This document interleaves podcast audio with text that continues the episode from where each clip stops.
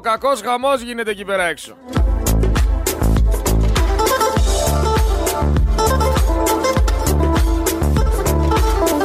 Πήγαμε Αθήνα, έπιαμε τα τσιπουράκια μας με τον Αυγολέμονο, με τον Τραπεζικό και με τον Εσπεράντο εκεί πέρα. Παρέα, ωραία. Ωραίος με ζέστα, τα χαιρετίσματά μου, πολλά πολλά φιλιά, αρκετά φιλόξενοι άνθρωποι, τους ευχαριστώ πάρα μα πάρα πολύ. Έχω ένα φίλο, καθώς ερχόμουν στη δουλειά μιλούσαμε στο τηλέφωνο, ο οποίος μου είπε ότι πριν κάνα μήνα είχε πάρει πέλετ περίπου στα 500 ευρώ. Τον τόνο, έτσι. Πέρσι τέτοιο καιρό τα έπαιρνε 200 ευρώ και σήμερα λέει που πήγε και ρώτησε κοστίζουν 800.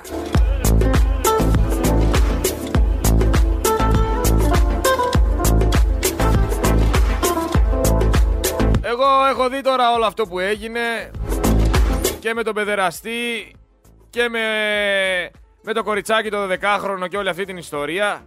Ακόμα ψάχνω να βρω ψηφοφόρους της Νέας Δημοκρατίας αλλά και βουλευτές που να βγουν να καταδικάσουν αυτόν τον άνθρωπο επειδή είχε διασυνδέσεις. Επίσης ακόμα ψάχνω να βρω ψηφοφόρους της Νέας Δημοκρατίας οι οποίοι θα καταδικάσουν τον πατέρα Πλεύρη που χαιρέτησε ναζιστικά. Τι γίνεται ρε παιδιά, δεν βρίσκουμε κανέναν.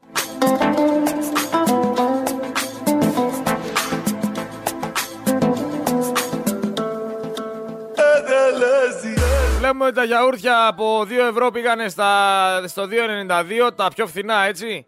Γιατί άμα πας σε κανένα total και πάει λέγοντας από 3,20, 4,88. Φτάνει ρε παιδιά με την ανάπτυξη. Άδωνη, πηγαίνεις γυμνάζεις εκεί με τη γυμνάστρια. Μας έχεις φτάσει στο σημείο να πάρουμε κατσίκες, να πίζουμε μόνοι μας. Λοιπόν, εγώ προτείνω κάτι το οποίο θα βοηθήσει πάρα πολύ όλους εμάς οι οποίοι πλήττουμε από αυτή την κατάσταση που επικρατεί στην Ελλάδα.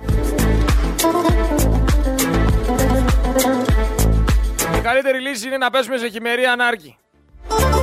Είναι η καλύτερη λύση. Και ενέργεια εξοικονομούμε και τρόφιμα και τα χειμωνιάτικα ρούχα δεν τα χρειαζόμαστε και πιο ανανεωμένοι θα νιώσουμε την άνοιξη προς το καλοκαίρι που θα ξυπνήσουμε και κιλά θα χάσουμε και το περιβάλλον θα βοηθήσουμε. Επίσης θα, θα γλιτώσουμε από ιώσεις, από πανδημίες, από συνάχια, από κρυοπαγήματα. Δεν θα μπορούμε να γλιστρήσουμε στο δρόμο επειδή το χιονιστικό δεν είχε πετρέλαιο. Δεν θα χρειαστούμε χειμερινά λάστιχα. Και εκτός αυτού, επειδή το χειμώνα υπάρχει περισσότερη ώρα σπίτι, γλιτώνουμε και αρκετή κρεβατομουρμούρα. Έλληνες λοιπόν ήρθε η στιγμή να πέσουμε σε χειμερή ανάρκη. Πας και γλιτώσουμε από αυτούς όλους. Πάμε λίγο να δούμε τι ακριβώς έγινε όμως. Τι ακριβώς έγινε με τον παιδεραστή, με τον παιδοβιαστή. Στους πόσους μας τροπούς άραγε και βιαστές ανηλίκων καίγεται η Νέα Δημοκρατία. Μιλάμε για έναν άνθρωπο ο οποίος έχει φωτογραφίες με τον Πλεύρη, με τον Πατούλη, με τον έναν, με τον Σαμαρά, με τον άλλον. Τι γίνεται ρε; Ενεργότατο μέλος της Εκκλησίας. Ο γιος του να είναι δημοσιογράφος σε μεγάλη στοσελίδα. Η σύζυγός του μέλος της Νέας Δημοκρατίας και σύμβουλος του Δήμου Αθηνών. Εκλεγμένη μάλιστα με τον Πακογιάννη. Κατηγορείται ο συγκεκριμένος άνθρωπος για τα αδικήματα του βιασμού ανηλίκου κατ' εξακολούθηση, για πορνογραφία ανηλίκων, για διακεκριμένη περίπτωση μαστροπίας με χρήση ηλεκτρονικών μέσων επικοινωνίας, για γενετήσια πράξη με ανήλικο και παράνομη βία σε βάρος ανήλικου. Επίσης να πούμε ότι στην κατοχή του βρέθηκαν δύο όπλα, δύο πιστόλια, 572 φυσίγγια, 21 μαχαίρια και μία ξυφολόγχη.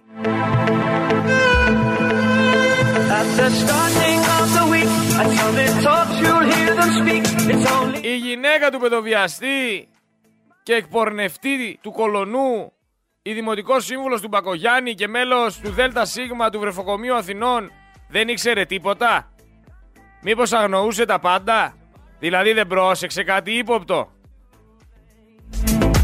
Δεν πέρασε τίποτα κακό από το μυαλό του; Το μυαλό της;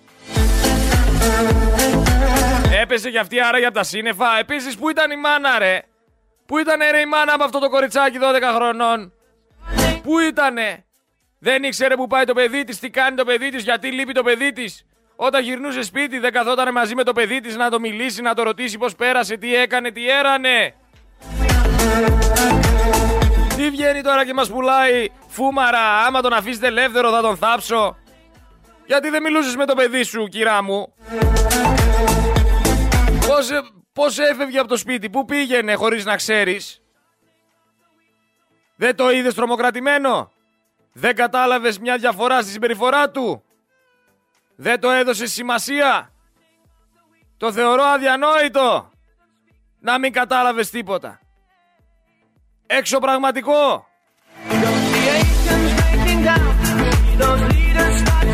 Και πέφτουνε τώρα οι έγκριτοι δημοσιογράφοι όλοι να φροντίσουν να μην μάθει κανε, κανένας ποιοι ήταν οι πελάτες της.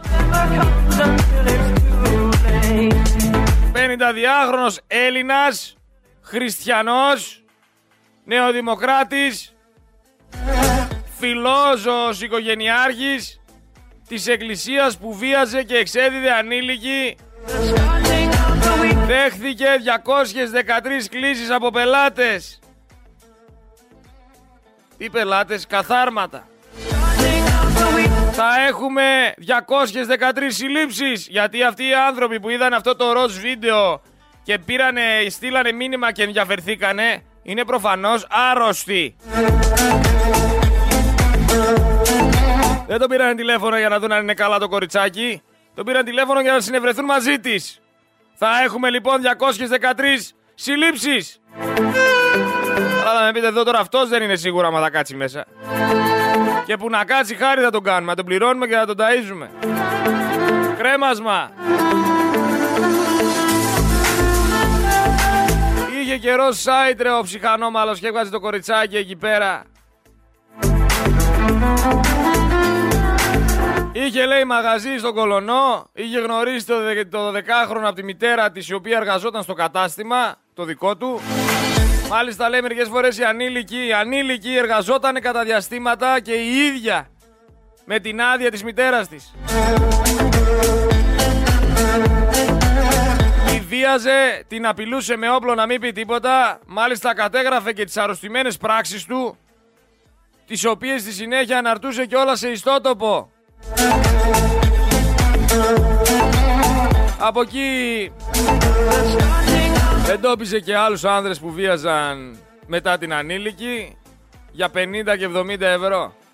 Και λέω εγώ, τα 50 και 70 ευρώ νομίζετε είχε ανάγκη;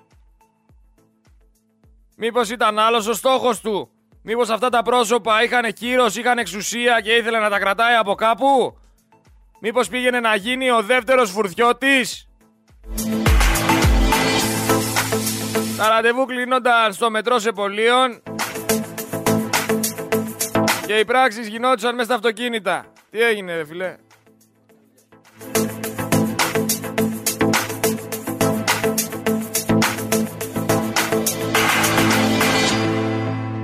Φυσικά υπεράνου πάσης υποψίας ο άνθρωπος έτσι.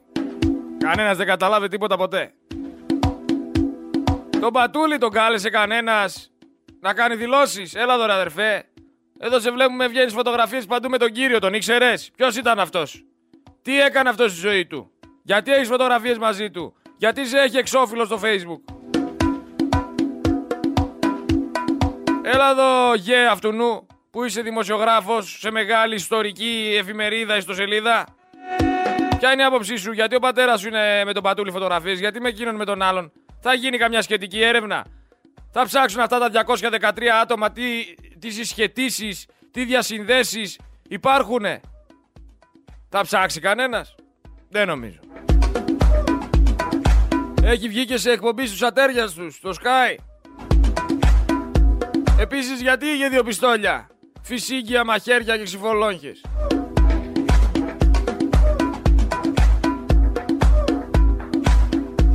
Οι πελάτες, ξέρουμε ποιοι είναι; Οι πελάτες θα πάνε φυλακή; Αυτά τα καθάρματα που τη βίαζαν; Ή αυτοί δεν μας ενδιαφέρουν, πιάσαμε αυτόν που την εξήδιδε. Και στην τελική ρε παιδιά, τι γίνεται με τη Νέα Δημοκρατία; Έχει γεμίσει βιαστές και παιδεραστές. Έχουν πάρει δόση συνέχεια με τέτοια πρόσωπα. Τι γίνεται; Φωτογραφίες με πλεύρη έχει, με Σαμαρά, με Πατούλη, με Μητροπολίτες, με αστυνομικούς. Τι γίνεται ρε παιδιά; Ρωτάω κάτι άλλο εγώ. Άμα ο συγκεκριμένος άνθρωπος είχε με κανένα άλλο πρόσωπο πολιτικό από κανένα άλλο κόμμα που δεν είναι κυβέρνηση σχέσεις, τι θα γινότανε; Θα το παίζανε όλα τα κανάλια νύχτα μέρα; Θα το είχανε πρώτη είδηση;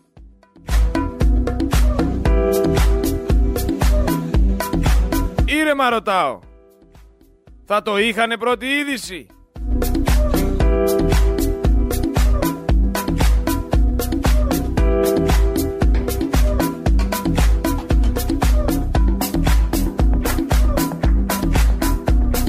Είχαμε τον Νίκο τον Γεωργιάδη για παιδεραστία.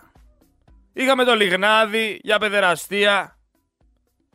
Είχαμε από κοριό της ΕΕΠ στοιχεία ότι υπήρχαν εμπλοκές στελεχών της Νέας Δημοκρατίας σε παιδεραστία και σε παραδικαστικό κύκλωμα, σε εγκληματικές οργανώσεις και δεν βλέπω κανένας να κάνει δηλώσεις. Γιατί ρε δεν κάνουνε δηλώσεις;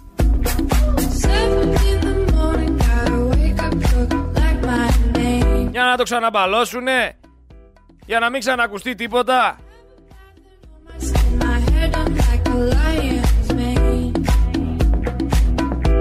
Σοβαρά μιλάμε τώρα. Αντικειμενικοί είμαστε. Και ο λαός τι κάνει; Ο λαός τι κάνει;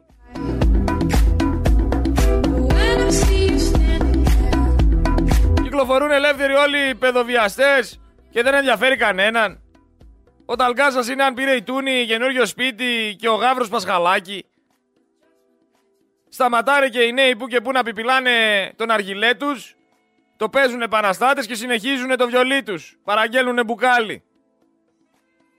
Μπαίνετε και όλοι οι άλλοι στα social εκεί πέρα, μαλώνετε μεταξύ σας. Κράζετε όλοι τα πρόβατα που έχει η Ελλάδα την ίδια ώρα που δεν σας αφήνει λεπτό ο εγωισμός σας να παραδεχτείτε ότι είστε μέλος του κοπαδιού. Κατά πόσο έχει σαπίσει αυτή η κοινωνία; Πόσο θύματα της ψηφιακής εποχής έχουμε καταντήσει; Κυκλοφορούν ελεύθεροι παιδεραστές και παιδοβιαστές. Σοβαρά μιλάμε τώρα. Και δεν αναλαμβάνουμε την κατάσταση στα χέρια μας. Τους αφήνουμε να έχουν διασυνδέσεις και να κάνουν χουμάντο. Κρεμασμένοι στην πλατεία έπρεπε να είναι για παραδειγματισμό. Οι άνθρωποι είναι άρρωστοι. Χημικός ευνουχισμός επιτόπου. Κόψιμο ρε φιλέ. Δεν μπορείς να το ελέγξεις. Κόψιμο. Τι πρέπει να κάνουμε δηλαδή; Να τους μαζέψουμε όλους τους ανώμαλους μαζί σε μια φυλακή και να τους ταΐζουμε και να τους ποτίζουμε. Αυτό θέλετε; Επίσης βγαίνουν μετά και λένε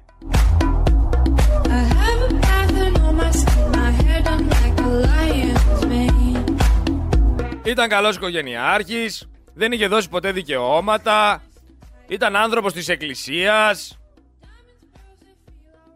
τι μας νοιάζουνε ρε; Είναι κατά συρροή βιαστής ενός 12χρονου κοριτσιού. Είναι δολοφόνος μιας ανθρώπινης ψυχής. Θα πρέπει να τιμωρηθεί παραδειγματικά. Εκεί θα έπρεπε να αρχίζει και εκεί να τελειώνει οποιαδήποτε συζήτηση για το συγκεκριμένο.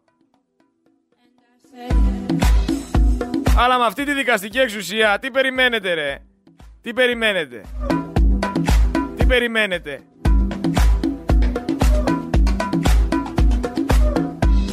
213 άτομα και δεν είναι σοκαριστικός αυτός ο αριθμός που μαρτυρά ένα τεράστιο μέγεθος φρίκης. Σοβαρά.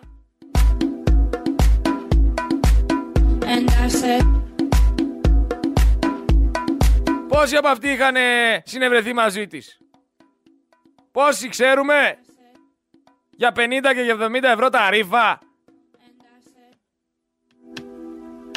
Και κάθεστε ακόμα και δεν κάνετε τίποτα. Αυτή η υπόθεση, να πούμε ότι αποκαλύφθηκε τον περασμένο Αύγουστο. Έτσι. Τον περασμένο Αύγουστο, εδώ πέρα τώρα, πριν δύο μήνες. Έχει δύο μήνες που αποκαλύφθηκε όλη αυτή η υπόθεση. Βρισκότανε για διακοπές. Την, την έβγαζε... Την έβγαζε στο πεζοδρόμιο, να το πω έτσι. Πόσο καιρό και τον Αύγουστο το κοριτσάκι έφυγε διακοπές. Και μπόρεσε να γλιτώσει. Και στις διακοπές της, ενώ βρισκόταν εκεί, συγγενείς της, στη Λευκάδα, παρατήρησαν ότι το κορίτσι αντί να παίζει με τους φίλους του, ήταν συνεχώς απασχολημένο με το κινητό τηλέφωνο. Βρήκαν λοιπόν ευκαιρία και είδαν το κινητό της ανήλικης. Και μέσα από τα μηνύματα που αντάλλασε, αντιλήφθηκαν τι ακριβώς συνέβη. Σε κατάσταση σοκ όλοι μετά ενημέρωσαν τη μάνα της, που στη συνέχεια απευθύνθηκε στις αρχές. Και έγινε ό,τι έγινε. Και ξαναλέω, πού ήταν η μάνα; Δεν κατάλαβε τίποτα, ήταν στον κόσμο της. Πού ήτανε ρε;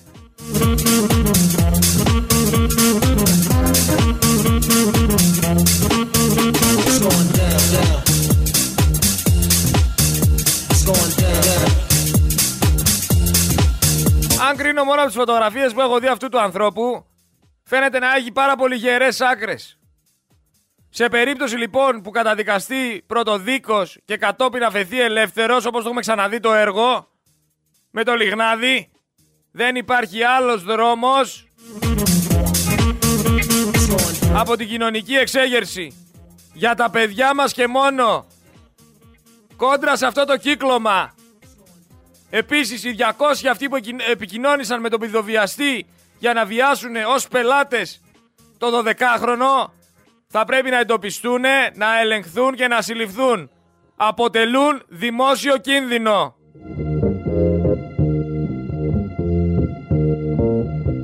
Για το ηλεκτρονικό έγκλημα δεν μιλάω. Ούτε για το αν είχε πατέρα ή δεν είχε.